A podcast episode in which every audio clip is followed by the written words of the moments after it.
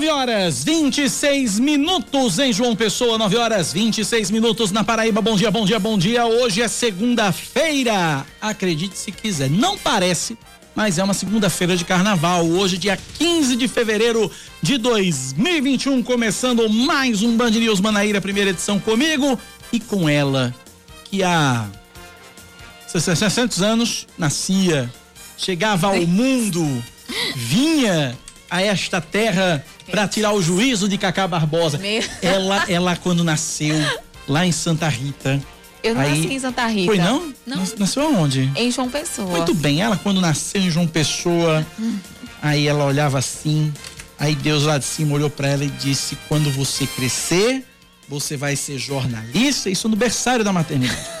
Quando você crescer, você vai ser jornalista, vai trabalhar na T V Manaíra e na Rádio Band News F M, vai tirar o juízo de um caba chamado Cacá Barbosa. É aniversário dela hoje, Sâmara Gonçalves. É, é parabéns, é, Samarita. Meu Deus do céu, obrigada, Cacá Barbosa. Pra mim é muito bom estar nesse dia de aniversário. Você que era muito, sei que você dizia muito que era muito bom tirar meu juízo. Também. Ah, é eu sei disso. É lógico, esse é meu hobby. A recíproca é verdadeira. É. Esse é meu hobby. Trintei, Cacá Barbosa. Só isso. Trintei. Eu, eu lamento informar. Nascida em mil novecentos e noventa e um, quinze de fevereiro de mil novecentos e noventa e um, meu Jesus, no fim da tarde, na maternidade Santa Lúcia, aqui em João Pessoa. Muito bem. Eu, eu em mil novecentos e noventa e um, hum. onde eu estava? Em noventa e um, eu estava fazendo a sétima série. Já? Já, eu tinha que, eu tinha doze para treze anos. Isso tudo. Eu tinha doze anos, eu tinha doze anos em mil novecentos e noventa e um. Ele aí, faça as contas Deus e soma a idade amor. de Cacá Barbosa. Eu só lamento pra você, Sâmara Gonçalves, Diga. a experiência de quem já passou dos quarenta, quem já teve trinta anos um dia muito distante atrás. Quando você passa dos trinta pros quarenta, olha aí. É um pulo. É um pulo, viu? Mas olha, quando eu, a gente diz é assim, depois do quinze, depois dos quinze, voa. E é fato. É. Tô com trinta, gente do céu. Agora, por outro bom, lado, né? agora, por outro lado, Sim. você ainda é uma garotinha com trinta anos, porque os cinquenta que são os novos trinta. Né? Hum. Dizem, né?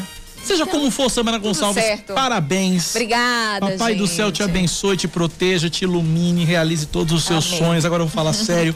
Sâmara Gonçalves é uma das mais talentosas, competentes, sérias, éticas e responsáveis profissionais de jornalismo com quem eu já tive a oportunidade de trabalhar e de conviver. Tira o juízo de um, tira. Mas ela tira o juízo de um com um único objetivo: de fazer o trabalho certo, de fazer um jornalismo correto, de trazer a informação da forma como ela deve ser dada. Ela se preocupa, gente, com todos os detalhes.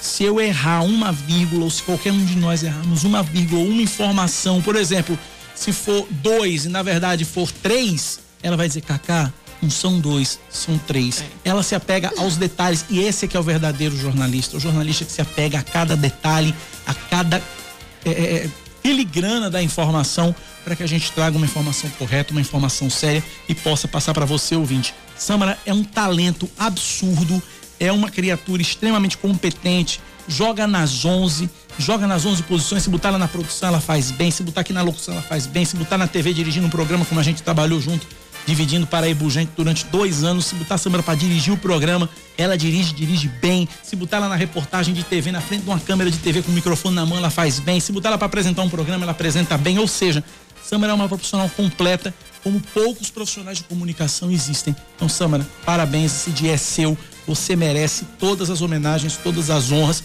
e todo o nosso carinho aqui da Rádio Band News e da T V Manaíra. Tô emocionada. Ai, meu Deus do céu. É isso, gente. Consegui fazer essa mulher chorar. Vamos aos destaques dessa segunda-feira, quinze de fevereiro de dois mil e vinte e um. Vamos que vamos.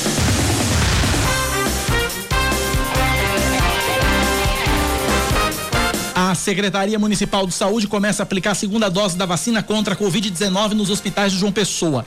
Hoje e amanhã recebem as doses os trabalhadores do Hospital Municipal Pronto-Vida. Desde o início da manhã, em dezenove de janeiro, vinte e um, vinte e nove mil cento e uma pessoas já receberam a primeira dose do imunizante na capital paraibana. Foram vacinados idosos e trabalhadores de instituições de longa permanência, trabalhadores dos hospitais, profissionais do sistema funerário, cuidadores domiciliares ativos no home care, idosos acamados acima de oitenta anos e pessoas idosas acima de noventa. Para marcar o início da aplicação do reforço da Coronavac na Paraíba, a enfermeira Marineide Gouveia, de sessenta anos, primeira paraibana vacinada contra a covid dezenove, vai receber a segunda dose logo mais às onze da manhã, na sede da Secretaria Estadual de Saúde. A Secretaria Estadual de Saúde estima que mais de cem mil novas doses da vacina Coronavac cheguem à Paraíba a partir do próximo dia vinte e três. A quantidade não deve chegar de uma vez só, mas com ela é possível que novas categorias sejam incluídas nos grupos prioritários. prioritários. O dia e horário de chegada e o número exato de doses ainda devem ser informados pelo Ministério da Saúde. Até agora, a Paraíba recebeu duzentas e vinte e três mil seiscentas e oitenta doses da Coronavac, produzida pelo Instituto Butantan e pelo laboratório chinês Sinovac, e da Covis, eh, Covishield, desenvolvida pela Universidade de Oxford e pelo laboratório AstraZeneca. Com o ponto facultativo do Carnaval cancelado pelo governo da Paraíba, a maioria dos serviços funciona normalmente hoje e amanhã. As repartições públicas, os trens e V L Tês, os órgãos do Poder Judiciário e os shopping centers funcionam normalmente. Bares, restaurantes, lanchonetes, lojas de conveniência e praças de alimentação só podem funcionar das seis da manhã até às onze da noite. A abertura do comércio, de acordo com o Sindicato dos Comerciários da Grande João Pessoa, fica a critério de cada lojista. As agências bancárias, de acordo com a Federação Brasileira de Bancos, fecham hoje e amanhã e só reabrem na quarta-feira, a partir do meio-dia. Três bares em João Pessoa são interditados por funcionar fora do horário e com aglomerações. Durante o Carnaval, o decreto do governo do estado limita o horário de funcionamento de bares, restaurantes e similares até às onze da noite. As interdições foram realizadas neste final de semana na Orla e no bairro de Cruz das Armas. Além das irregularidades relativas à pandemia, os fiscais também encontraram estabelecimentos sem condições adequadas de higiene com mofo. As fiscalizações foram feitas por equipes das Secretarias de Segurança Urbana e Cidadania e Meio Ambiente, além do PROCON de João Pessoa e da Vigilância Sanitária Municipal. É muita coragem você ir num restaurante ou num bar, você comer ou beber num lugar onde você vê mofo na parede. Mas... Mas, mas aí é mais comum do que a gente imagina. É muita coragem. E se eu encontrar um mofo na parede, eu vou embora, desapareço. O presidente Jair Bolsonaro afirma que o povo está vibrando com os novos decretos que facilitam o acesso a armas e munições no país. Entre as mudanças está a possibilidade de cada pessoa ter até seis armas, antes eram quatro. A declaração foi dada após o presidente encontrar com, com apoiadores em São Francisco do Sul, no litoral norte de Santa Catarina. Nós vamos falar, ele aí falando em armas, vem falar de vírus. A vida continua, poxa. Hoje é decreto, eu fiz tudo o que a lei permitia. Por exemplo, até a questão de software, como é que é? Airsoft. Airsoft, até a questão de airsoft. Era produto controlado, era, quer dizer, ainda é, produto controlado pelo Exército. A partir de publicação do D O de hoje ou amanhã, não vai ser mais. O decreto ainda substituiu o laudo de capacidade técnica por um atestado de habitualidade emitido por clubes ou entidades de tiro. Outra mudança é a permissão para que atiradores e caçadores registrados comprem até sessenta e trinta armas, respectivamente, sem autorização expressa do Exército. O vice-presidente da Câmara, deputado Marcelo Ramos, do P L, disse que Bolsonaro invadiu a competência do Congresso ao editar os decretos. Em nota, a Secretaria-Geral da Presidência da República afirmou que as medidas foram tomadas para desburocratizar procedimentos. Esporte, Sâmara. Dois jogos concluem hoje a antepenúltima rodada do Campeonato Brasileiro. O Ceará recebe o Fluminense no Castelão e o Sport Recife, eita, pega o Bragantino na Ilha do Retiro. Será que vai? Não sei, o Bragantino é uma grande incógnita. O Bragantino é um enorme ponto de interrogação nesse é. Campeonato Brasileiro. Então vamos embora. Ontem no Maracanã, o Flamengo venceu o Corinthians por dois a um em São João, Januário. O Vasco perdeu para o líder Internacional por dois a zero. No Allianz Parque, o Palmeiras goleou Fortaleza por três a zero. Na Arena da Baixada, o Atlético Paranaense venceu o Xará Goianiense por dois a um. E na Arena do Grêmio, o tricolor gaúcho perdeu para o São Paulo por dois a um. No sábado, em Goiânia, o Goiás venceu já rebaixado o Botafogo por dois a zero. Na Vila Belmiro, o Santos venceu o Coritiba por dois a zero, sacramentando o rebaixamento do Coxa para a segunda divisão. E no Mineirão, Atlético Mineiro e Bahia empataram em um a um. Lembrando que o seguinte, é, o Flamengo, como você disse, venceu o Corinthians por dois a um. O Flamengo é vice-líder, está com sessenta e oito pontos, um a menos que o líder Internacional, Internacional que venceu o Vasco por dois a zero. Ou seja, domingo, anotem isso, domingo, pela penúltima rodada do Campeonato Brasileiro, quatro da tarde no Maracanã, um jogo que pode vir a ser a final do Campeonato Brasileiro. O jogo que vai decidir, que pode decidir o Campeonato Brasileiro. Flamengo e Internacional. Os dois líderes, Inter tem sessenta e nove, o Flamengo tem sessenta e oito. Quem vencer domingo coloca uma mão na taça.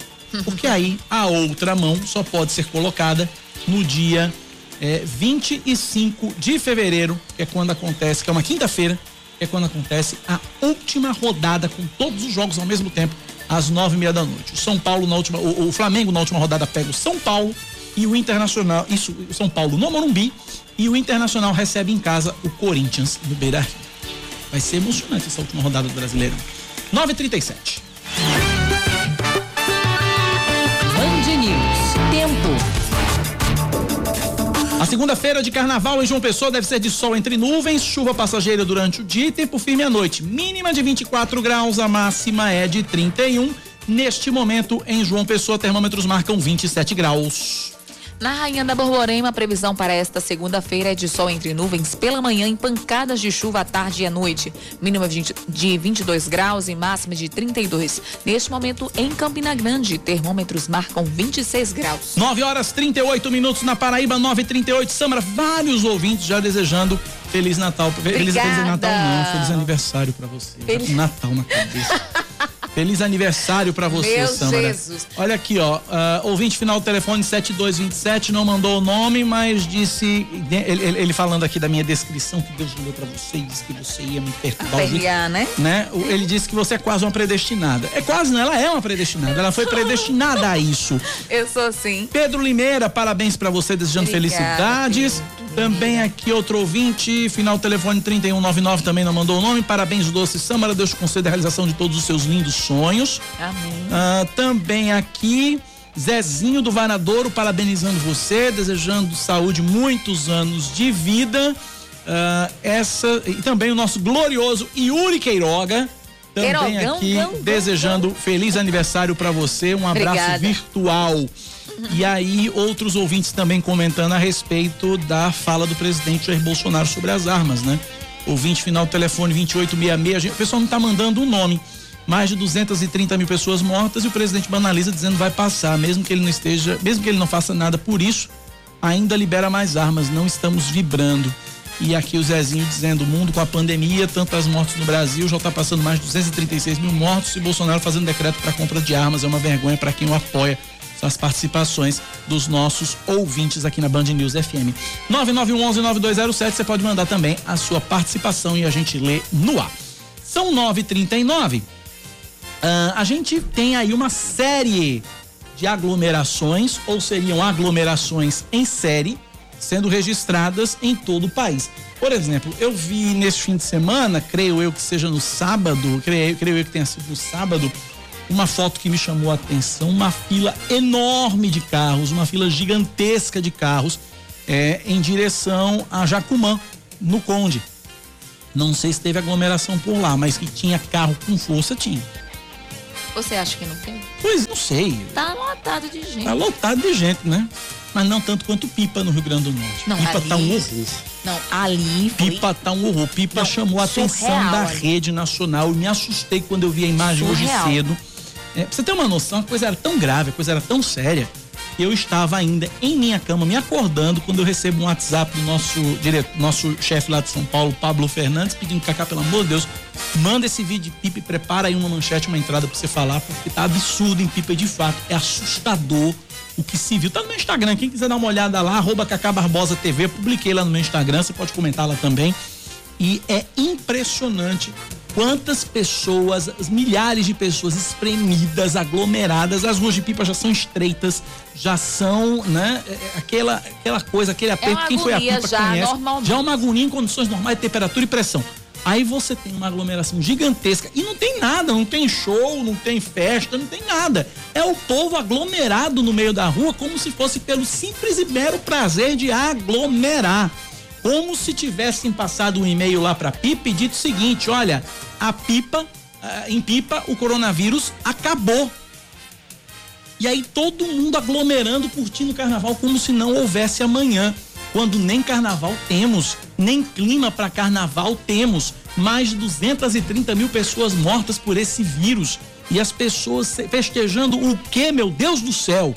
É, estão ignorando totalmente, né? Mas é aquela história, Cacá, a gente ignora até bater na nossa porta. É. Porque a gente acha, o mal do ser humano é achar que nunca vai nunca chegar vai na porta gente. da gente. Nunca vai acontecer, a morte nunca vai chegar, ou a doença nunca vai deixar sequelas, isso nunca vai acontecer. Não, comigo não, mas se for com a sua família, né? É até essa acontecer é a grande com a gente, a gente não tá nem aí. E essa é a grande preocupação, porque, por exemplo, é, os mais jovens, a tendência, não é regra, é tendência dos mais jovens é passarem incólumes e ilesos. Muitos podem até ter o coronavírus, ter a covid dezenove, manifestar a doença de forma assintomática, ter a covid dezenove e nem sentir, nem perceber. Ah, mas isso é bom, vírgula. É bom para si, mas quem mora com pai, com mãe, com avô, com avó, com gente idosa, mesmo estando assintomático, se você não souber que está com vírus e está assintomático, você pode transmitir esse vírus para uma pessoa que você ama. E aí, meu amigo, me desculpe a sinceridade, mas é caixão e cemitério. É assim. Me desculpem a dureza, mas é caixão e cemitério, sem velório. Sem velório. Então, gente, é muito sério. O que a gente tem visto ao longo desses dias, de sábado para cá, né? E o que a gente já presenciou nas festas de fim de ano, que geraram esse boom de casos agora na metade de janeiro. Uhum. O que a gente tá vendo neste carnaval, a gente, só, a gente só vai ter os efeitos, a fatura só vai chegar daqui a quinze dias, daqui a duas semanas. Comecinho de março é que a gente vai começar a ver os casos subindo, os números de mortes subindo em todo o Brasil, e essa desgraçada dessa média móvel de casos e essa desgraçada dessa média móvel de mortes não cai nem a pau. E aí vai estar todo mundo vendo lá no Jornal Nacional o estadozinho lá em vermelho, porque vai estar em vermelho por causa de hoje. Hoje alguns estados estão em amarelo, alguns estados estão em verde, dentro daquela informação daquele consórcio de veículos de imprensa, mas daqui a quinze dias vai estar tudo ou quase tudo vermelho, por causa da nossa irresponsabilidade, nossa, que eu digo nossa de sociedade, porque todos nós estamos inseridos na mesma sociedade, no mesmo meio, da nossa sociedade de hoje, por causa da nossa irresponsabilidade de hoje. Pelo amor de Deus, é um apelo que nós fazemos em nome da sociedade, em nome das pessoas que não têm vez, não têm voz, não têm acesso a um microfone para falar. Pelo amor de Deus, sejamos responsáveis. São vidas, são as nossas vidas que estão em jogo, são as vidas das pessoas com quem nós convivemos que estão em jogo. Qual é a dificuldade de se entender isso por causa de uma festa que tem todo ano? Pode não ficar, não. Pode perder a vida. Pode perder a vida, mas não pode ter carnaval, mas não pode perder o carnaval. Isso. Onde é que a gente tá chegando? Onde é que a gente tá indo parar? Tem gente reclamando porque tá tendo que trabalhar dia de hoje. E eu conheço um monte de gente que tá na rua da amargura. Gente dizendo, meu Deus do céu, como eu queria trabalhar numa segunda-feira de carnaval. Queria. Trabalhar feriado dia santo. Trabalhar feriado dia santo, gente desempregada. Temos catorze milhões de desempregados e eu vejo gente por aí. Ah, eu bem que eu não queria trabalhar hoje. Pelo amor de Deus, pensa nas pessoas que queriam trabalhar e que queriam estar no seu lugar. Mas não, não queria trabalhar hoje pra estar aglomerando, pra tá em Pipa, pra tá em sei lá onde for. Pegando o vírus, distribuindo o vírus e contribuindo para o aumento dessa pandemia que parece que não tem fim, que não acaba porque a vacina vem a conta gotas. E tá todo mundo abusado, tá todo mundo de saco cheio, tá todo mundo irritado, tá todo mundo nervoso, tá todo mundo com psicológico abalado e ninguém colabora. É revoltante uma coisa dessa. É revoltante. nove e quarenta e cinco na Paraíba. Olha, o estado da Paraíba, é, até quarta-feira de cinzas, está valendo o decreto de que bares, restaurantes, lanchonetes, lojas de conveniência, praças de alimentação e o que for semelhante a isso só podem funcionar de seis da manhã até onze da noite, mais uma medida para evitar essas aglomerações. O secretário estadual de saúde, secretário executivo de saúde da Paraíba, perdão, Daniel Beltrame, aproveitou aí o cancelamento do carnaval para pedir à população uma coisa que ele nunca pediu. Uma coisa que ninguém nunca pediu, que é para a população permanecer em casa. Vamos ver. Quando falamos em não se aglomerar, significa que ao longo desse carnaval, que muitos de nós estaremos trabalhando, você convive, além das pessoas do seu trabalho, com o seu núcleo familiar básico. Nós precisamos seguir nos protegendo. Tempos difíceis de pandemia é o que vivemos ainda. Por isso, você é decisivo. Proteja-se, fique bem. As vacinas estão chegando para todos muito em breve. Neste carnaval, siga protegido. Beltrame ainda reforçou a necessidade de se manter os, os cuidados básicos para evitar o contágio pela covid dezenove. Uma coisa muito difícil de fazer, uma coisa assim, né? Que precisa de um, né? dois mil e vinte e um é um ano diferente. Vivemos a pandemia da covid dezenove. Mais do que nunca, nós precisamos entender que é momento de proteção. E você já sabe, basta que você utilize máscaras, não se aglomere e lave as mãos. Uma coisa muito difícil, né? É difícil usar máscara, é difícil manter as mãos limpas, é difícil não se aglomerar. São três coisas extremamente difíceis, que são um sacrifício absurdo. Mas que ninguém se liga, ninguém se cuida, ninguém se orienta, ninguém abre mão disso. O pessoal quer é, é, aglomerar, é sem máscara, dane-se a, a, a, a, a Covid, dane-se o coronavírus. Eu quero é curtir, eu quero é festejar, eu quero é fuliar, porque é o último carnaval da vida. Pode ser. Pode ser o último carnaval da vida. Pode ser que daqui a quinze dias, você que tá burlando aí as normas e se achando o tampa de cruz, ai, eu tô curtindo o carnaval e tem um monte de babaca em casa trancado. A questão é que o babaca é você que tá aglomerando. Porque você, daqui a quinze dias, você pode estar num leito de U T I, um negócio dentro da sua goela, um tubo, um respirador dentro da sua goela. Isso se tiver. Isso se tiver. Porque se colapsar, nem isso. Se colapsar, nem isso. Ah, Cacá, vocês estão fazendo terror. Entenda como quiser. O Amazonas está aí, mostrando como não deve acontecer. O resultado da irresponsabilidade dos outros. O, responsa- o resultado da nossa irresponsabilidade enquanto sociedade. É isso que a gente precisa tentar. É isso que a gente precisa.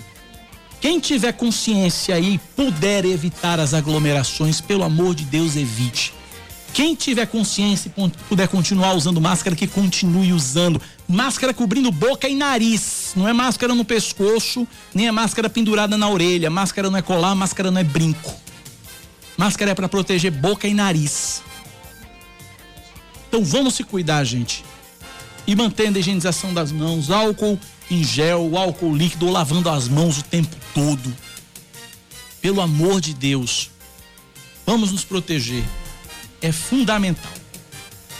nove horas mais quarenta e nove minutos agora na Paraíba, nove e quarenta e nove. Você continua participando com a gente pelo nosso WhatsApp no nove nove um um um nove dois zero sete, nove nove um um um nove dois zero sete. São nove e cinquenta. A gente trouxe a informação na semana passada de que o maior São João do mundo de Campina Grande está mantido.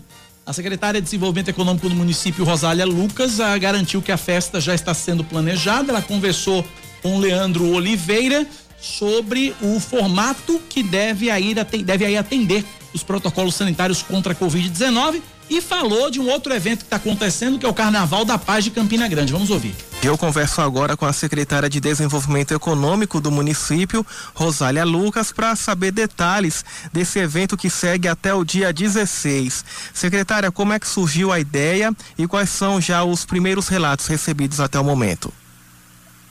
O Carnaval da Paz é um carnaval único no Brasil, realizado em Campina Grande, e com espiritual, com preleitores, palestrantes, É, tem eventos ecumênicos, católicos, espírita, evangélico. Tradicionalmente, Campina Grande realmente vive um momento de paz no carnaval, né? Os foliões, é, no período de carnaval, vão, vão brincar o, carna- o frevo em Olinda, em Recife. Nesse ano, especificamente, não vão, vão para o Axé. Mas em Campina, os turistas e excursionistas que recebemos todos os anos, eles vêm para um evento da Consciência Cristã, que é evangélico, Crescer Católico, M I E P, que é espírito, é além, que é o espírita é, com magnetismo, a nova consciência. É, nós temos o encontro do Verbo da Vida, é, um acampamento. Então, esse ano, os eventos irão acontecer na modalidade híbrida, alguns serão cem por cento online, mas todo o Brasil e no mundo poderão acompanhar, e acompanhar a programação pelo viva campina ponto com ponto br, que é o nosso portal turístico de Campina Grande, ou pela, pelo Instagram, pela rede social, viva ponto campina. Lá você vai ter a programação, é, os dias. Amanhã é a abertura da programação, a abertura oficial da Consciência Cristã, e ao longo desse período de carnaval, eventos com, com vários conteúdos de excelente e altíssima qualidade, e os palestrantes vêm para Campina Grande, né? É, Consciência Cristã terão cento e vinte preletores, né, e palestrantes que vêm a Campina também, é, de todos os lugares do Brasil, para para fazer o conteúdo, e serão no auditório, no Teatro Fascisa, no, no Garden, no Teatro Municipal, e respeitando o nosso protocolo de eventos, terá também presencial. Então, esse é, é, um, é um momento que nós estamos vivenciando, que esse conteúdo, né, esse conteúdo que as pessoas buscam, espiritualidade, é um momento muito importante, que a gente pode compartilhar. As pessoas poderão, nesse carnaval, ter esse momento com si mesmo, com seus familiares, né, ouvindo, né, aquela, aquela, aquela palavra importante, que a gente sabe da, até que as pessoas estão sofrendo muito. Hoje a Prefeitura Municipal de Campina Grande, o prefeito Bruno Cunha Lima, inaugurou um ambulatório, né, para atender a, as pessoas na área de saúde, que, com, com relação à saúde mental, que é um grande, esse período de pandemia, foi, tivemos um ápice, né, de, de, de saúde mental, e a espiritualidade, o conteúdo através da religião é uma forma, sim, né, de, de um alimento espiritual para a saúde mental. É, e vale também a gente até destacar aqui o compromisso, né, da gestão em incentivar ações que tragam resultados positivos para a economia da cidade. Dentro da proporcionalidade desse novo formato do evento, é, vocês têm garantido também um aporte financeiro?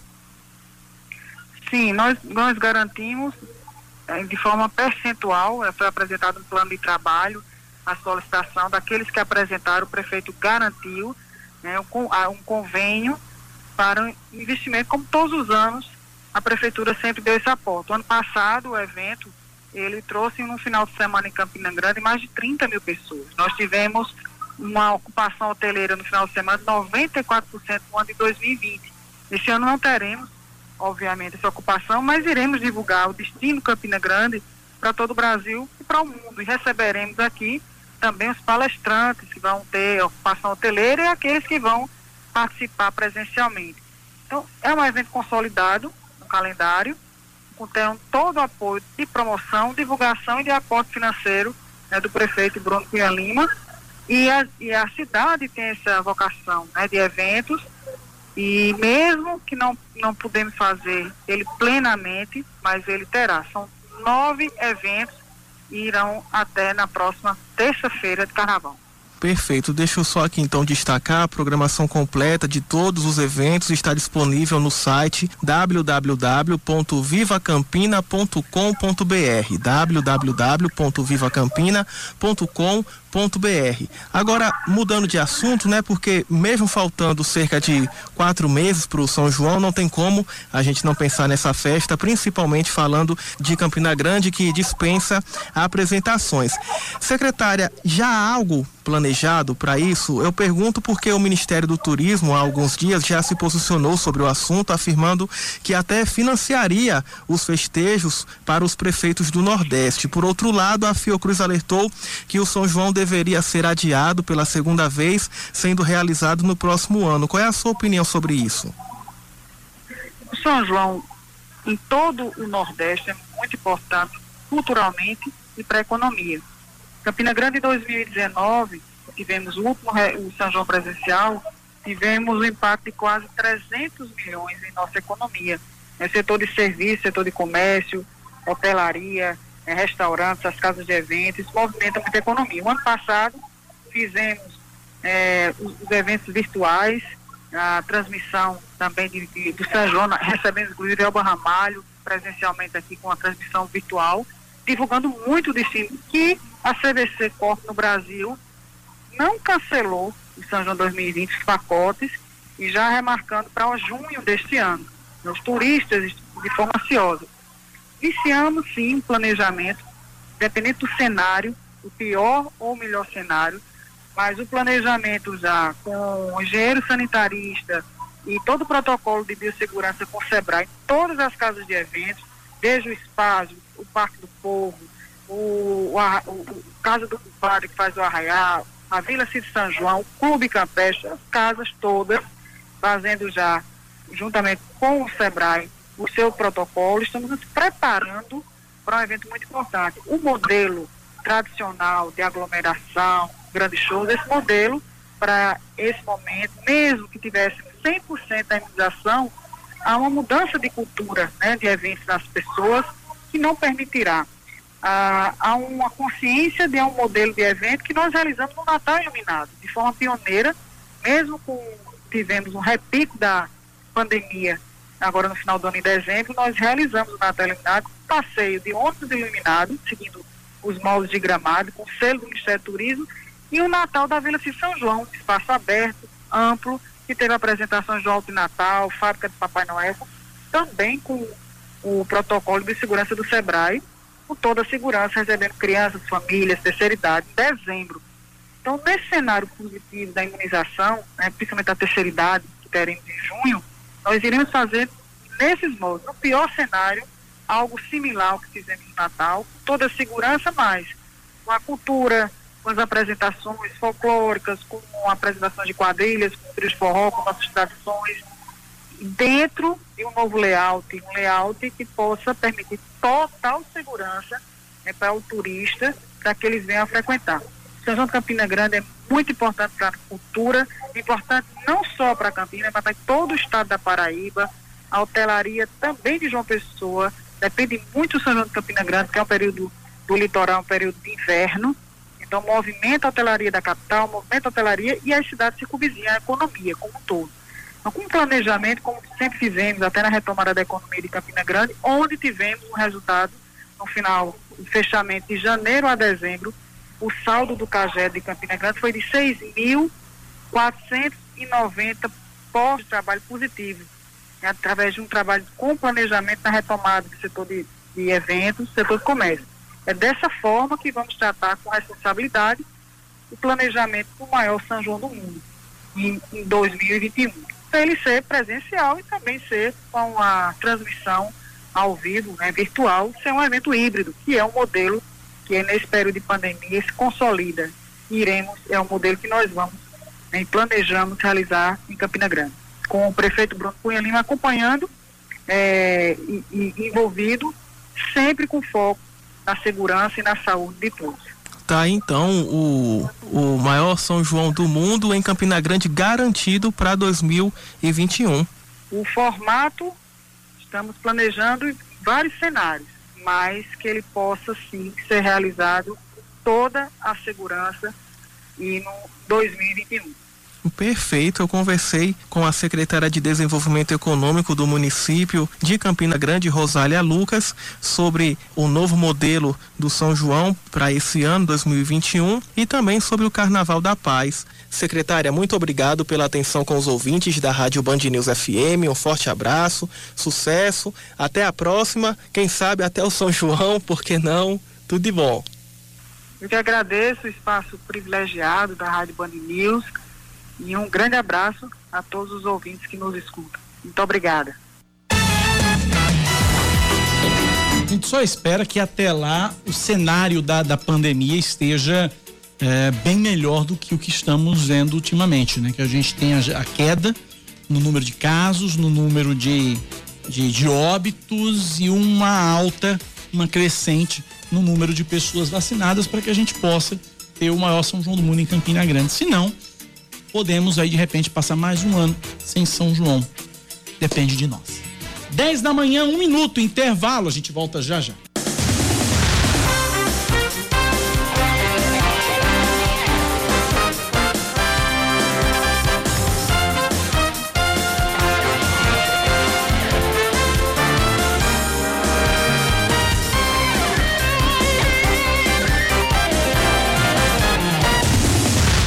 Agora, dez horas e seis minutos, a Polícia Militar da Paraíba recebe quinhentas e quarenta e quatro denúncias de perturbação do sossego com som alto no fim de semana de carnaval. A Operação Previna-se tem o objetivo de evitar aglomerações e também coibir esse tipo de situações neste período carna- carnavalesco. Ao todo, cento e oitenta e sete atendimentos foram realizados pela P M em João Pessoa, vinte e cinco em Lucena e vinte e um nas praias do litoral sul. Em Baía da Traição, no litoral norte, um paredão de som foi apreendido e o proprietário foi multado em cinco mil reais. De acordo com o balanço preliminar da P M, dez armas de fogo foram apreendidas até ontem. O Sistema Nacional de Empregos de João Pessoa oferece noventa e quatro vagas esta semana, o maior número para agente de vendas de serviços com vinte oportunidades. Os interessados devem comparecer à sede do Cine Municipal, na Avenida Cardoso Vieira, oitenta e cinco, no Varadouro, com identidade C P F, carteira de trabalho. Está funcionando hoje, viu? Segunda-feira do Carnaval, o Cine está funcionando, com todas as repartições públicas do município e do estado. O horário de atendimento está sendo das oito da manhã às duas da tarde, de segunda a sexta-feira, sem limite de fichas para consulta de vagas e também para seguro-desemprego.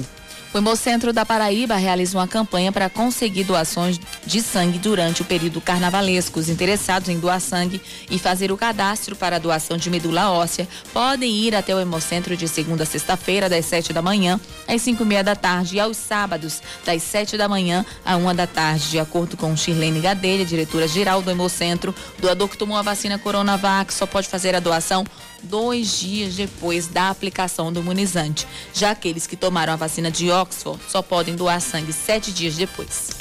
Uma notícia triste: morre em Campina Grande o jornalista e radialista Assis Costa. Ele contraiu uma infecção durante um processo pós-cirúrgico e morreu na madrugada de hoje em um hospital particular. Além de jornalista e radialista, Assis Costa era pesquisador musical, corretor de imóveis, advogado e auditor fiscal do estado, além de ter sido vereador em Campina Grande e secretário de Estado no governo de José Maranhão. Ele foi editor do noticiário policial do Diário da Borborema e foi durante muitos anos apresentador do tradicional programa A Patrulha da Cidade, da antiga Rádio Borborema. Seu último trabalho no rádio foi como apresentador de um programa semanal sobre a vida e obra de Luiz Gonzaga. O corpo de Assis Costa está sendo velado em um cemitério particular de Campina Grande e vai ser enterrado no fim da tarde de hoje. Eu tive contato com Assis Costa, conheci Assis Costa é, pelas mãos... De um, de, um, de um mestre chamado Gutenberg Cardoso. Tive acesso a, a tive a oportunidade de conversar com Assis Costa algumas vezes. Assis Costa era dono de uma memória privilegiadíssima. O que você perguntasse sobre qualquer figura de Campina Grande, qualquer figura proeminente de Campina Grande, ele sabia, ele dizia de quem era filho, de quem era irmão, de onde era, de onde veio, o que é que fazia. Ele dava a ficha completa. Era um arquivo vivo, Assis Costa. E lamentavelmente Campina Grande perde esse arquivo vivo. Minha solidariedade a toda a família do nosso querido Assis Costa, que faleceu vítima de uma infecção contraída aí durante um processo pós-cirúrgico. Não foi Covid, foi uma outra infecção, não tem nada. Triste, triste, triste. Sigamos. Estudos sobre uma vacina contra o H I V entram na fase final pela primeira vez em dez anos no Brasil. Até então, todos os imunizantes foram barrados na fase dois, antes da testagem em humanos, já que não provocaram resposta imune. A vacina é feita a partir de uma proteína produzida artificialmente, cópia de outra proteína que compõe a parte externa do vírus. De acordo com o infectologista e colunista da Band News F M, Álvaro Furtado, a metodologia tem, semelhante, tem semelhança com a da vacina AstraZeneca contra o coronavírus. Ela é parecida com uma das tecnologias de vacina de Covid, que é a vacina da AstraZeneca, mas é um mecanismo diferente, porque são vírus diferentes. Eu tenho uma variação genética muito grande do H I V. Uma vacina que fosse cinquenta por cento de eficácia já diminuiria em, no mundo a quantidade de casos novos de H I V. A pesquisa é realizada no Brasil e em mais sete países, mas enfrenta problemas pela falta de voluntários. Os cientistas pretendem reunir três mil e oitocentas pessoas com idade entre dezoito e sessenta anos. O Centro de Referência e Treinamento D S T AIDS da Secretaria Estadual de Saúde de São Paulo está selecionando voluntários. Para se cadastrar, basta se acessar o site é, mosaico ponto com ponto b r. Repetindo, mosaico ponto com ponto b r. No primeiro amistoso da pré-temporada de dois mil e vinte e um, treze perde por dois a um para o Globo do Rio Grande do Norte. A partida que marcou a estreia do técnico Marcelinho Paraíba foi realizada sábado no Estádio Amigão, em Campina Grande. O Galo volta a campo quinta-feira, sete da noite, também no Amigão, em outro jogo treino, desta vez contra o América de Natal. dez da manhã, onze minutos agora na Paraíba, dez e onze. O ouvinte aqui está perguntando o seguinte: por que que os bancos estão fechados? Todo o comércio aberto e as agências bancárias fechadas. Simplesmente porque a FEBRABAN, que é a Federação Brasileira dos Bancos, quis que os bancos não abrissem. Né? Uma determinação da FEBRABAN, isso é em todo o Brasil. Os bancos não funcionam hoje e amanhã. Só abrem na quarta-feira a partir do meio-dia. dez e onze na Paraíba, dez da manhã, onze minutos. Eu acho que tem uns dois anos que a gente acompanhou uma novela de um buraco que Você se tá sendo abriu. Gentil, né? Hã? Você está sendo gentil. Por quê? Um buraco. Um buraco não, uma cratera, é, um É uma coisa rombo, horrorosa, uma, é grande. Um negócio gigantesco é que se abriu é, na Avenida Expedicionários. E aí foi uma eternidade para esse buraco ser fechado e tudo mais. Pois muito que bem. Por que que eu tô falando disso? Porque sábado o buraco abriu de novo. E temos um outro buraco que tá bloqueando o tráfego na Avenida Expedicionários. Poliana Sorrentino tá lá no buraco. Será que ela tá do lado de... Eu espero não. que esteja do lado de fora do buraco. O buraco é grande. Não, eu não, espero que ela esteja do lado de fora do buraco para trazer informações pra gente. Bom dia, Poli. Muito bom dia pra você, Cacá. Bom dia, Sâmara. Bom dia pra todo mundo que tá acompanhando a Rádio Band News. Gente, eu não tô dentro do buraco não, Cacá. Calma aí. Ainda bem. Você é meu amigo, a Sâmara também é minha amiga. Não quero me ver lá dentro, não. Mas que é um buraco grande, meu amigo, é gigante, viu? É realmente uma grande cratera aqui que se abriu mais uma vez, né? Como vocês disseram, esse é um problema recorrente. Há pelo menos uns dois anos, as equipes da Cagepa, em comum acordo com a Sininfra, da Prefeitura de João Pessoa e também com a CEMOB, se realizaram um bloqueio ali daquela área toda e passou bastante tempo com o trânsito editado por ali, justamente por conta dessa obra, há um, pelo menos dois anos, obras relacionadas às galerias. Só que, sábado agora, sábado no início da tarde, a cratera abriu novamente, choveu bastante, né? A gente tem tido em períodos de chuvas, desde a última sexta-feira, e na tarde do sábado choveu muito. Aquela área ali dá uma alagada, apesar de ser uma região completa tomada pelo asfalto, mas dá uma alagada. Provavelmente o asfalto cedeu por conta aí das fortes chuvas, porque o asfalto ficou bem úmido e acabou cedendo, porque por baixo já havia se formado um buraco mesmo, é, abaixo da malha asfáltica. E o que que aconteceu, gente? Houve o bloqueio do trânsito ali, naquele trecho, no cruzamento entre a Avenida Júlia Freire e a Rua Silvio Almeida. Só para situar os ouvintes, já que a gente não tem o recurso aqui da televisão, que são as imagens, é aquele cruzamento, Cacá, bem na lateral do Empresarial Metropolitan, ali nos bairros Expedicionários, né? Porque a Avenida Expedicionários, uma das principais que cortam ali no bairro, que está bloqueada bem nesse trecho, no cruzamento entre a Júlia Freire e também a Rua Silvio Almeida. E vocês me perguntam, já tem previsão de abrir esse acesso, das pessoas poderem circular por lá? Digo para vocês que não, viu? Porque o buraco ainda está da mesma forma do que a gente viu no último sábado. Eu não sei se vocês já tiveram a oportunidade de passar por lá, Cacá e Sâmara, mas é realmente uma cratera gigantesca que ocupa a faixa da esquerda da pista, a faixa do centro e ainda como um pedaço da faixa da direita. Então é praticamente de um canto a outro da rua. Não tem como transitar de forma segura. Até a gente que, que esteve lá agora há pouco, estava se sentindo inseguro, mesmo estando mantendo uma certa distância desse buraco, porque a qualquer momento a gente tem a impressão de que o asfalto pode ceder ainda mais, o buraco fica cada vez maior. Ah, por conta desse bloqueio, a CEMOB realizou essa interdição desse trecho que eu já falei para vocês e está realizando a orientação para que as pessoas passem pela Avenida Júlia Freire e só tentem um acesso para a Rua Silvio Almeida pela Rua Professor Joaquim Santiago, que é aquela rua estreitinha que fica logo depois do Residencial Metropolitano, para aí depois as pessoas poderem seguir o destino. A gente vai ficar acompanhando, viu, Cacá e Sâmara? Agora mesmo, nossa equipe já tem deslocamento, está indo lá para a sede da CEMOB para saber se tem realmente algum, algum período, né, algum prazo a ser ser dado à população para que o trânsito seja liberado. Mas é claro que a CEMOB só deve fazer isso depois que todo o serviço de recolocação da malha asfáltica seja realizado no local. Eu volto com vocês dentro do estúdio. Obrigado, Poliana Sorrentino. Eu vi a hora, Poliana Sorrentino. Eu tive a impressão de Poliana estar dentro do buraco devido à qualidade do áudio da telefonia, né? Mas enfim, deu para entender, tá dado o recado, então é importante aí a orientação da Poli para você, motorista, que pegar aí esse trecho da Avenida Expedicionários na altura do Empresarial Metropolitano. dez da manhã, dezesseis minutos na Paraíba, dez e dezesseis. nove nove um um um nove dois zero sete é o nosso WhatsApp. nove nove um um um nove dois zero sete, você continua participando, mandando a sua mensagem, nos ajudando a fazer o noticiário local aqui na Band News F M. Intervalo, a gente volta, não? Intervalo? A gente volta já já.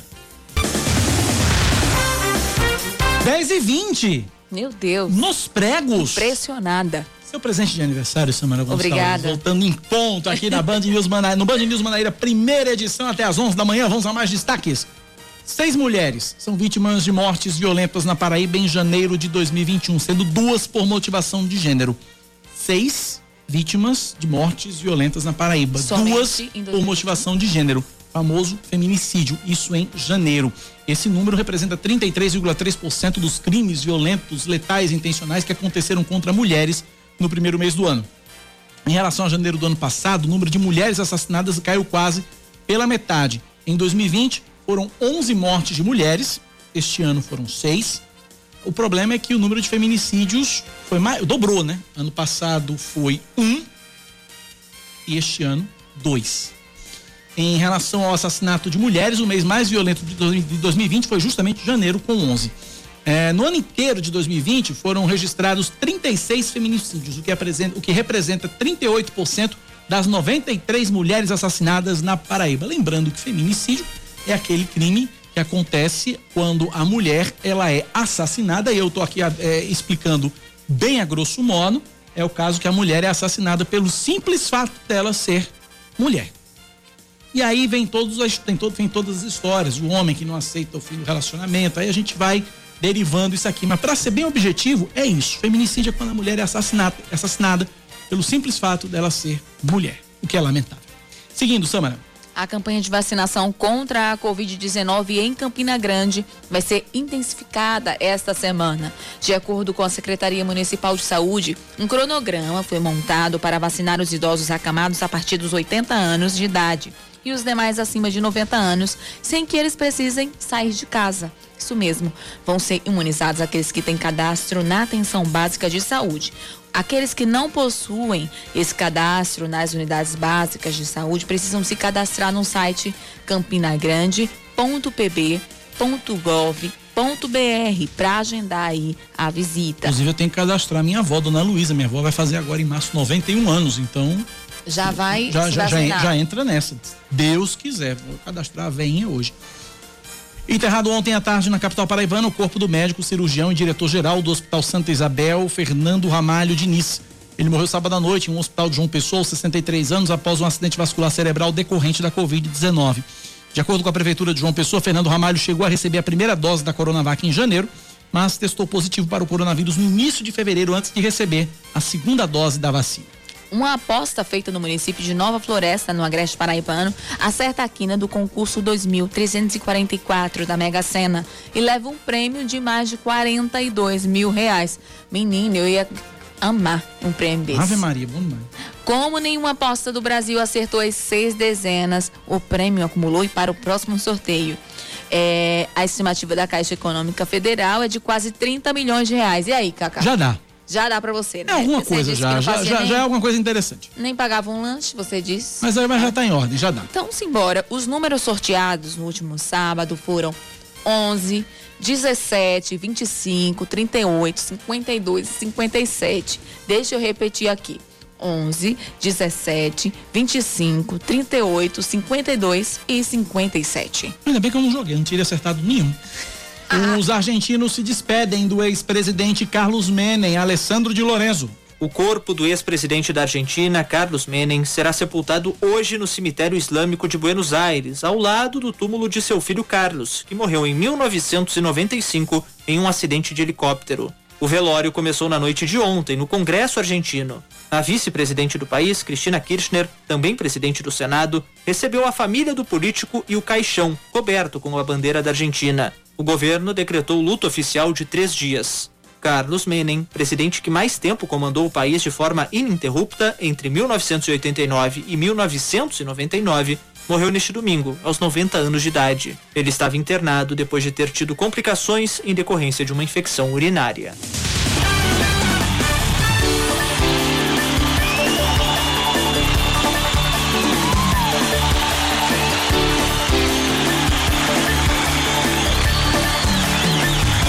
A chegada do piloto Sebastian Vettel a Aston Martin, é isso? Aston Martin. Aston Martin. É uma das grandes atrações da Fórmula um, que volta à Band neste ano. O tetracampeão deixou a Ferrari para ser um grande nome da antiga Racing Point, quarta colocada no Mundial de Construtores em dois mil e vinte. Para o comentarista Reginaldo Leme, a contratação do alemão e a associação a uma marca tradicional de carros indicam que a equipe deve crescer muito. Toda a equipe, um pouquinho antes de se tornar grande, ela traz uma marca tradicional do automóvel, né, como parceira. E a Racing Point não tinha nenhuma. A Aston Martin foi para lá. A equipe se chama Aston Martin. Não é a troco de nada. Está acreditando na equipe, que por sinal ganhou sua primeira corrida esse ano com o Sérgio Pérez. E agora vai ter Sebastian Vettel. Tem que ser dado valor ao Vettel. É um tetracampeão, super piloto. A Fórmula um vai ter transmissão exclusiva no Grupo Bandeirantes até o fim de dois mil e vinte e dois. Em uma edição especial, o programa Canal Livre da Band T V Manaíra reuniu nomes. Vão levar a você todas as emoções das mais importantes eh, categorias do automo- automobilismo. É... A repórter Mariana Becker lembrou que o calendário apertado pode trazer surpresas. Os engenheiros vão ter um desafio imenso, porque vão ter muito pouco tempo para testar. Eles vão ter Bahrein agora, três dias e acabou. E você imagina, você faz um carro na fábrica, super complicado, envolve uma equipe de duas mil pessoas para fazer um carro desse. Aí ele vai pela primeira vez para a pista e dá um probleminha, ou bate. Os caras só têm três dias, e os pilotos têm que dividir esses três dias em dois, para testar esse carro todo e deixar ele pronto para a primeira corrida. As corridas vão ser exibidas na Band e os treinos classificatórios no canal pago Band Esportes, que também vai mostrar as provas da Fórmula dois e da Fórmula três. Anote aí, a primeira prova da temporada da Fórmula um vai ser um grande prêmio do Bahrein. Dia Bahrein. Bahrein.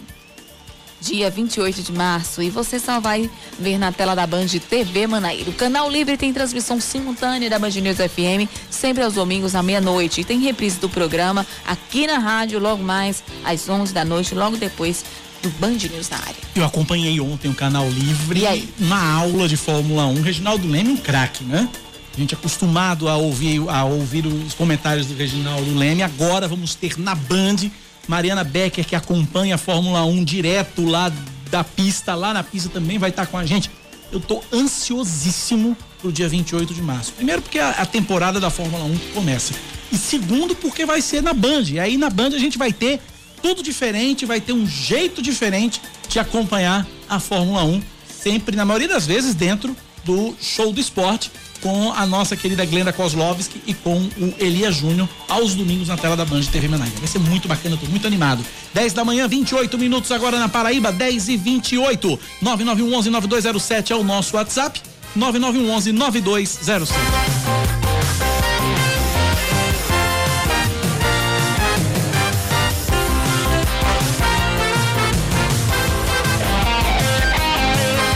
dez e vinte e nove, vamos para Brasília. Fernanda Martinelli, nossa correspondente, está no bloco Unidos do Congresso Nacional, tá lá em Brasília, ela que é a nossa porta-voz do porta-voz, não, a nossa porta-bandeira no sistema opinião lá na capital federal. Temos informações sobre o auxílio emergencial. Sai em março mesmo, Fernanda? Bom dia para você. Olá, Cacá, bom dia a você, Sâmara, bom dia a todos os ouvintes.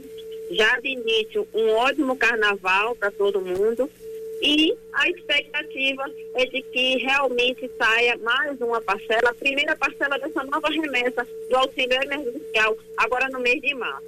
Depois de uma reunião entre o presidente da Câmara, Arthur Lira, o presidente do Senado, Rodrigo Pacheco, e o ministro da Economia, Paulo Guedes, ficou acertado de que uma proposta de emenda constitucional vai ser analisada já como tema prioritário pelo Congresso Nacional.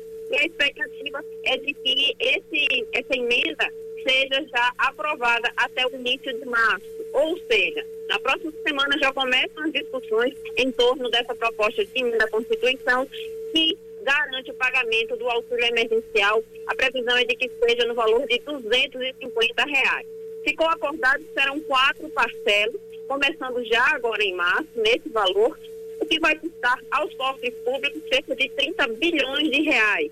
Vai ser toda uma negociação que vai ser feita, essa proposta de emenda à Constituição. É uma peça emergencial que garante que esses recursos possam ser destinados justamente ao pagamento desse auxílio emergencial. Foram vários projetos protocolados por vários parlamentares de todos os estados brasileiros, mas com valor sempre de seiscentos reais. O governo disse que não tinha como pagar seiscentos reais às famílias e acabou ficando fechado esse valor aí de duzentos e cinquenta reais. O senador Rodrigo Pacheco, presidente do Senado e do Congresso Nacional, falou sobre essa reunião que aconteceu na última sexta-feira. Vamos acompanhar. Há uma expectativa do Congresso Nacional, que é uma expectativa da sociedade, de que seja autorizado o auxílio emergencial. A nossa expectativa é, naturalmente, que haja um auxílio que seja suficiente para poder alcançar o maior número de pessoas, com a responsabilidade fiscal que é preciso se ter no Brasil. Isso é evidente que nós vamos ter essa observância fiscal. A nossa expectativa é que possamos ter no mês de março, abril, maio e eventualmente no quarto mês de junho um auxílio emergencial. É fundamental que haja a possibilidade de uma cláusula de calamidade pública nessa P E C do Pacto Federativo para que tenhamos condições para poder fazer a flexibilização necessária para que haja o auxílio no Brasil. Então nós temos essa compreensão do que é o papel do Ministério da Economia e da equipe econômica do governo, que é o nosso papel no Congresso Nacional, e o que existe aqui entre nós é uma relação de confiança, que cada um vai cumprir o seu papel para estabelecer esse protocolo fiscal e termos, enfim, o auxílio emergencial no Brasil. Depois da aprovação dessa P E C de guerra, essa primeira P E C que vai garantir o pagamento do auxílio emergencial, uma outra P E C vai entrar na agenda de votações do Congresso. Essa segunda deve ser analisada e votada até o final de julho e vai garantir um corte muito maciço de gastos pela União, para que o prejuízo pelo pagamento do auxílio emergencial não seja tão grande. Isso porque, Cacá e Sâmara, o orçamento de dois mil e vinte e um já está comprometido por causa de toda a crise que aconteceu em dois mil e vinte. Então, de acordo com o que foi determinado nessa reunião, primeiro vai ser votada a P E C emergencial, a P E C de guerra, que trata sobre o pagamento do auxílio, e depois uma P E C que vai determinar um corte imenso de gastos dentro da União. Isso pode ou não afetar outros setores, como educação, segurança pública e até a própria saúde. Todo um jogo econômico vai precisar ser feito, tanto pelas pastas dos ministérios quanto pelos parlamentares, para que a população, com esses cortes, não seja tão prejudicada, porque realmente o buraco no orçamento da União é muito grande e com o pagamento do auxílio vai ter que ser disponibilizado um orçamento extra para que esse benefício seja atendido. Cacá. Ô, Fernanda, antes de você ir embora, deixa eu só te perguntar uma, uma coisinha agora. Eu vou pedir o teu olhar de cidadã. Você que está andando aí por Brasília, né? Você que mora aí na capital federal e andou hoje por aí, como é que está o, o clima, como é que está a movimentação de carnaval em Brasília, Fernanda? Aqui em Brasília, geralmente, acontecem todos os anos os bloquinhos de carnaval, né? Dentro da estrutura da esplanada dos ministérios e das asas sul e norte. É...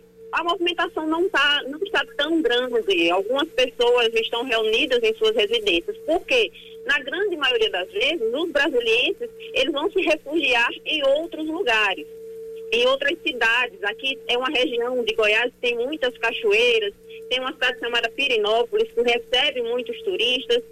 Infelizmente, não só aqui no Goiás, mas também em várias regiões do Brasil, as pessoas estão se aglomerando e estão fazendo comemorações de carnaval. Seria necessária uma fiscalização muito maior das forças policiais e também dos comandos dos estados para que isso não acontecesse. Há uma preocupação muito grande por causa da, das aglomerações e de um possível colapso que pode acontecer depois do carnaval. Aqui em Brasília até que está tranquilo, mas nas cidades que rodeiam, né, do entorno do Distrito Federal, existem sim pessoas que estão se aglomerando, que estão comemorando, e isso é uma preocupação extra nesse momento de pandemia, porque a pandemia ainda não acabou. As pessoas aprenderam a conviver com o vírus, mas ele está aí ainda. Obrigado, Fernanda, pelas informações direto de Brasília. Com relação à questão dessas aglomerações, essas coisas, eu estou vendo aqui no Instagram do U O L, e vou ler o texto que eu fiquei impressionado. Diz o seguinte: apesar do ponto facultativo ter sido cancelado pelo governo de São Paulo, o carnaval atraiu milhares de turistas às praias de Santos no domingo, dia quatorze, ontem. Nos quiosques, o difícil era manter o isolamento e garantir a utilização de apenas quarenta por cento das mesas. Uma das razões era a quantidade de idosos aposentados ocupando as mesas e banquinhos reservados para clientes por causa do tradicional jogo de dominó aos domingos. E aí, um senhor, um advogado eh, aposentado, setenta e cinco anos de idade, sem nenhum tipo de proteção, seu, seu João Carlos de Andrade, disse o seguinte, abre aspas, essa doença aí não existe. É uma mentira criada pelo governador e pelos chineses para tirar a liberdade da gente. Meu médico já tinha me falado que isso aí era uma gripe fraquinha, que se tomar o kit Covid do Bolsonaro, o vírus morre na hora. Então não estou nem aí. E detalhe, ele dizendo isso aos risos.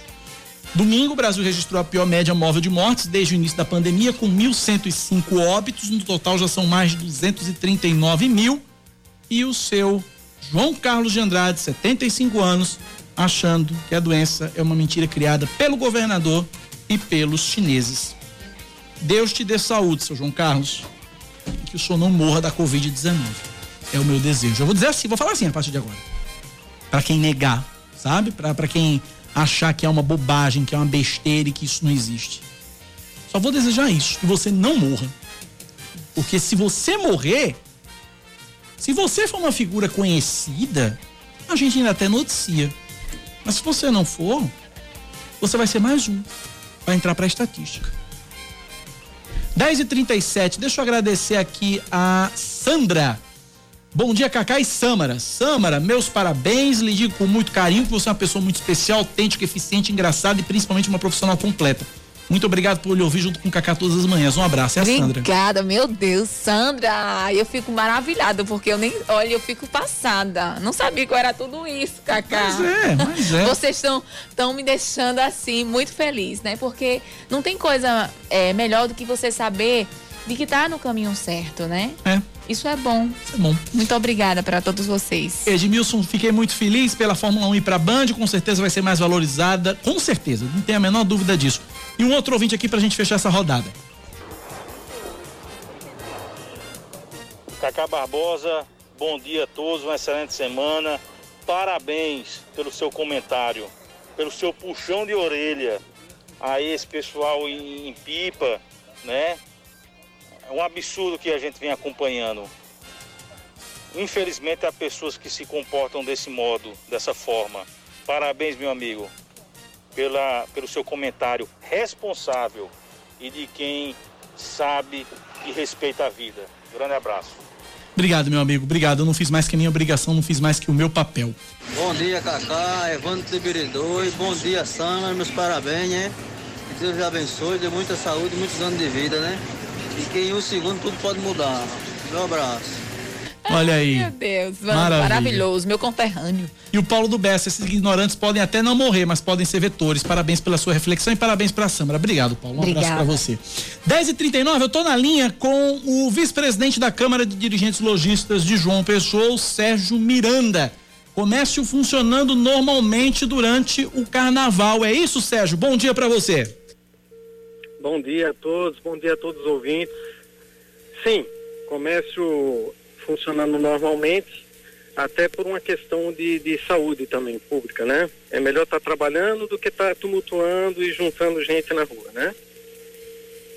Qual a expectativa, Sérgio, do, do comércio para esse feriado de carnaval? Como é que está a movimentação hoje, especificamente, para a gente ter um parâmetro com relação a um dia normal? Vamos lá. Culturalmente, essa é uma época que não tem movimento nenhum, né? Então, logicamente que o movimento não é o normal de um dia tradicional. É uma queda aí de cinquenta por cento. Por outro lado, as áreas de, de supermercado, produto alimentício em si, eles tiveram um bom movimento. E o pessoal em casa também quer fazer um churrasco, quer fazer, quer comer diferente, quer se alimentar diferente, né? É, num contexto é esse aí. Algumas pessoas também aproveitaram aí essa época para dar uma, uma ajeitada em casa, uma reforma em casa. Tiraram um pé, um pé do trabalho e estão, é, em vez de brincar carnaval, estão ajeitando suas casas, estão estão dando uma geral, como a gente costuma dizer. Sérgio...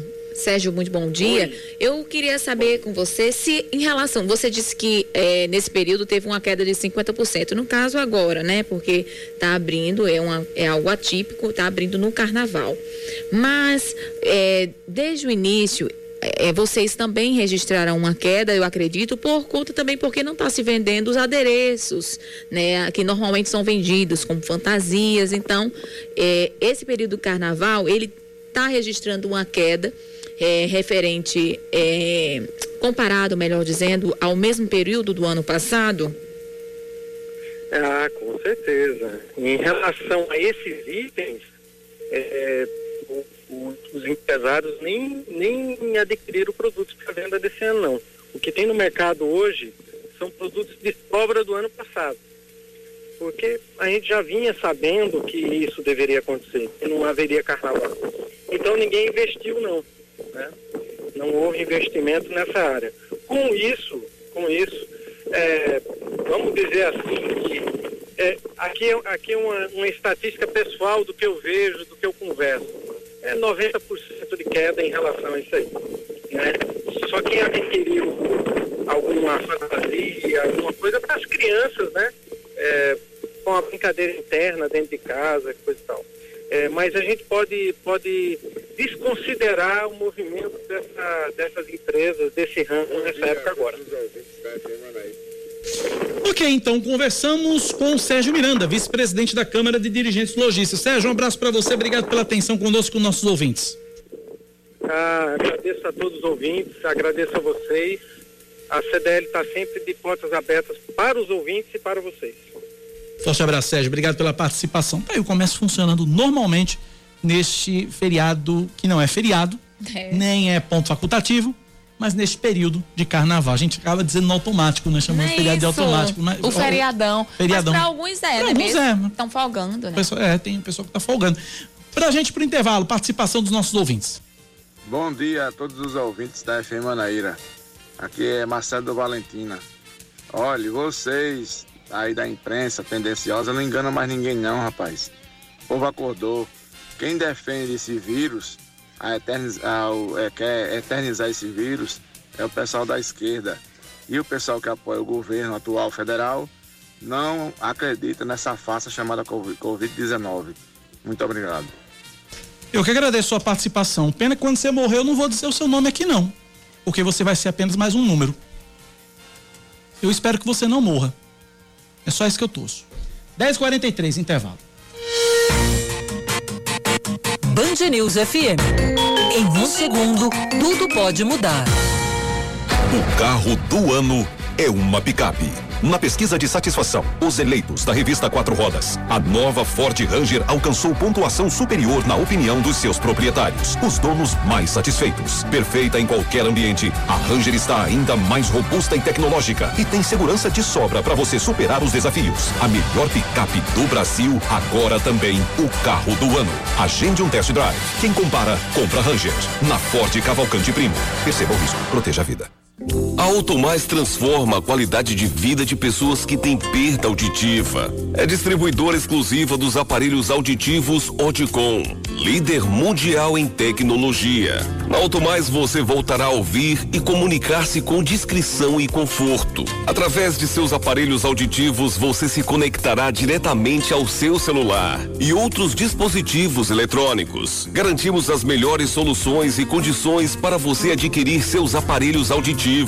As fonoaudiólogas da Automais vão lhe tratar com excelência, atenção e profissionalismo. Consulte seu médico e agende seu atendimento na Automais João Pessoa, pelo fone trinta e dois quarenta e um, setenta e vinte ou pelo WhatsApp nove oito oito dois dois, vinte e um onze. Siga-nos no Instagram, arroba Automais. Automais, quem ouve bem, vive melhor. O Citroën C quatro Cactus foi eleito pela revista Quatro Rodas o melhor S U V compacto do ano pelos principais críticos do mercado, os proprietários. Chegou a sua vez de ser um especialista e proprietário satisfeito. Na Carneiro Citroën, você garante o seu com taxa zero e supervalorização no seu usado. Conforto, design, potência aguardam por você na Carneiro Citroën em João Pessoa e Campina Grande. Consulte condições e aproveite. No trânsito, sua responsabilidade salva vidas. Band News F M. Em um segundo, tudo pode mudar. Você está ouvindo Band News Manaíra, primeira edição.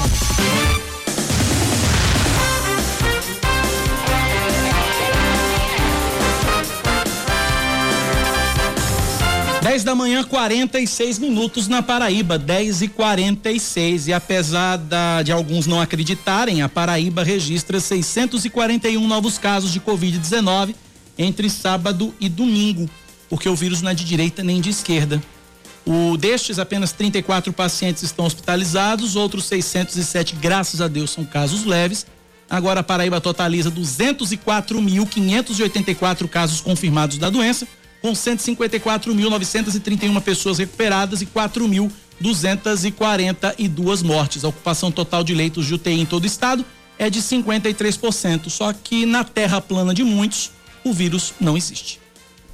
O governo da Paraíba já recebeu duzentos e nove mil, quatrocentos e dezesseis cadastros de pessoas que desejam ser imunizadas contra a covid dezenove. O site vacina p b ponto saúde ponto p b ponto gov ponto b r tem o objetivo de notificar o usuário quando iniciar a vacinação para o grupo prioritário do qual ele faz parte. De acordo com o secretário executivo de saúde da Paraíba, Daniel Beltrame, a plataforma não é para marcar a data de vacinação, e sim para que os municípios possam programar suas estratégias de aplicação da vacina.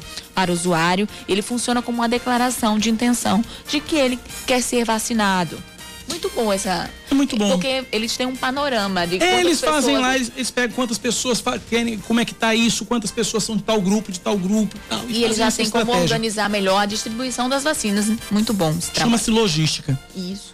Os ônibus que fazem o transporte coletivo urbano de João Pessoa devem manter em circulação a frota normal durante o período carnavalesco. A recomendação da CEMOB, Superintendência Executiva de Mobilidade Urbana de João Pessoa, é motivado pelo fato de que, por causa da pandemia, não há ponto facultativo hoje, amanhã e quarta-feira. De acordo com a CEMOB, agentes de mobilidade estão acompanhando a operação dos ônibus para verificar a necessidade de ajustes na frota de acordo com a demanda nos horários de pico.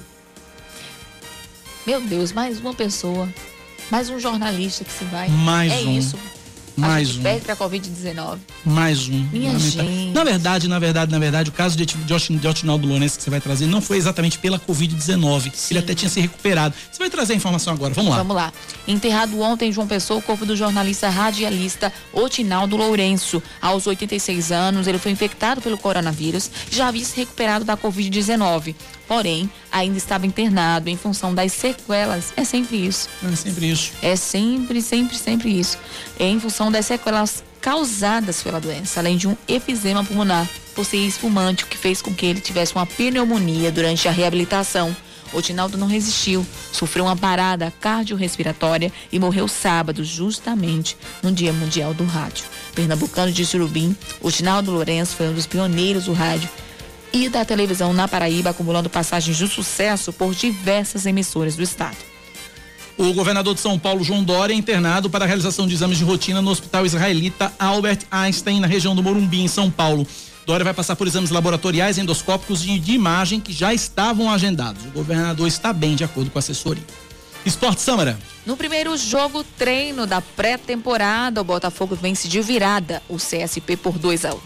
A partida com dois tempos de trinta minutos foi realizada ontem à tarde. Vai dar só uma correção, Sâmara, que foi eu que coloquei aqui, na verdade, e ele me corrigiu depois. São dois, foram dois tempos de trinta e cinco minutos. Então, dois tempos de trinta e cinco minutos foi realizada ontem à tarde no Centro de Treinamento da Maravilha do Contorno em João Pessoa. Em cada etapa, o técnico Marcelo Vilar utilizou duas equipes distintas para serem testadas diante do time do C S P. O próximo jogo treino do Belo vai ser depois de amanhã contra o Vitória de Pernambuco, às três da tarde, também na Maravilha do Contorno. Esse assunto para Yuri Queiroga daqui a pouco, mas antes deixa eu fazer alguns registros aqui. Recebo agora aqui, tô vendo agora aqui no, em um site lá do Rio Grande do Norte, o blog do B G, vídeo de hoje cedo na praia de Pipa, no Rio Grande do Norte.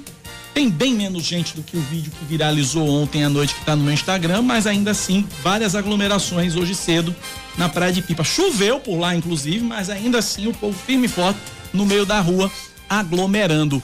Ah, Cacá, parabéns, Sâmara, jornalista de primeira grandeza, sinta-se muito querida. Beijo para você. Bom dia, Cacá, adoro ouvir a rádio Band News, porque sempre fico bem informada de tudo, ah, mas é cada ouvinte que nos causa náusea. Ana Lima. Tem que ouvir de tudo, Ana. Um beijo pra você bem grande. É democracia, todo mundo fala. Você não é obrigado a concordar, mas a gente respeita cada opinião. Bom dia, lamentável escutar um áudio desse, é de não acreditar que existem pessoas que colocam o coronavírus como algo político. Pois é, estamos no Brasil, infelizmente. dez e cinquenta e um na Paraíba, e Yuri Queiroga trazendo esportes pra você agora.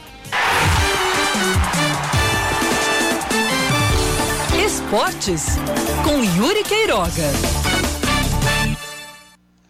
A primeira impressão deixada pelo Botafogo após o final do jogo treino, que durou setenta minutos contra o C S P no último sábado lá, lá na Maravilha do Contorno, é de que o time, pelo menos agora, tem potencial para ser muito mais móvel, muito mais rápido e intenso do que o time que disputou a Série C de dois mil e vinte. Tem jogadores que podem fazer esta função, dar ao time esta qualidade. Já é importante a gente ter essa impressão desde a primeira movimentação, por mais que o resultado não tenha sido dos mais largos. E, na verdade, quando, quando se trata de um jogo, de uma primeira movimentação, de um jogo-treino, o mais importante é essa perspectiva do que o resultado em si. Marcelo Vilar começou o jogo com um time que a gente não pode dizer que vai ser o titular. Ele estava sem o goleiro Felipe, sem o zagueiro Fred, começou jogando com o Marcos Aurélio, com o Rogério e com o Bruno Gonçalves, que estão ali entre, os, entre aqueles pretensos titulares, além do zagueiro William Machado, mas deixou para o time do segundo tempo nomes como o lateral direito Rodrigo Ramos, o lateral esquerdo Tsunami, o atacante Thiago Santos, que fez um dos gols da partida, e também o meia Juninho, que é uma peça fundamental neste time do Botafogo. Então, ele fez o teste com as duas equipes e as duas apresentaram um modelo de jogo muito parecido. Isso também é um bom sinal. Quando você não tem uma disparidade muito grande entre um time que joga um tempo e um time que joga o segundo. Demonstra a coesão do elenco que foi feito.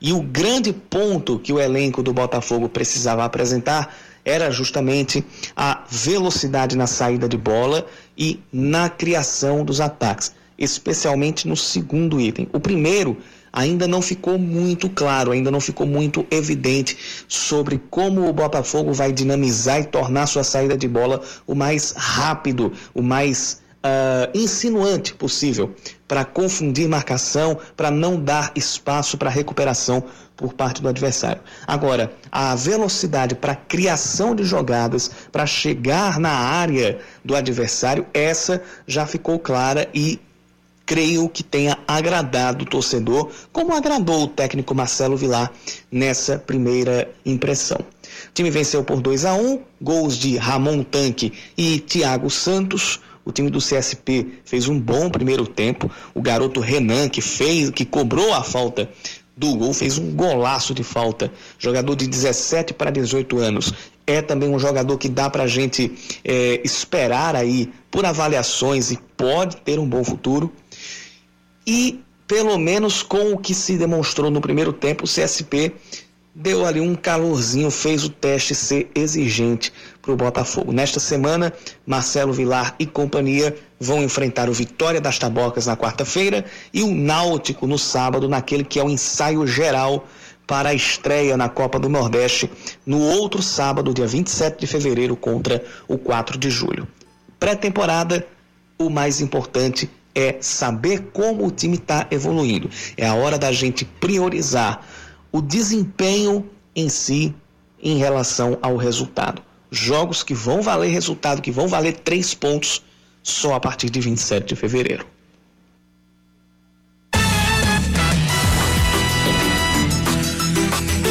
dez e cinquenta e cinco, eu tenho pouco menos, pouco, pouco menos de cinco minutos para conversar com o Reinaldo Brasil, ele que é o administrador do terminal rodoviário de João Pessoa.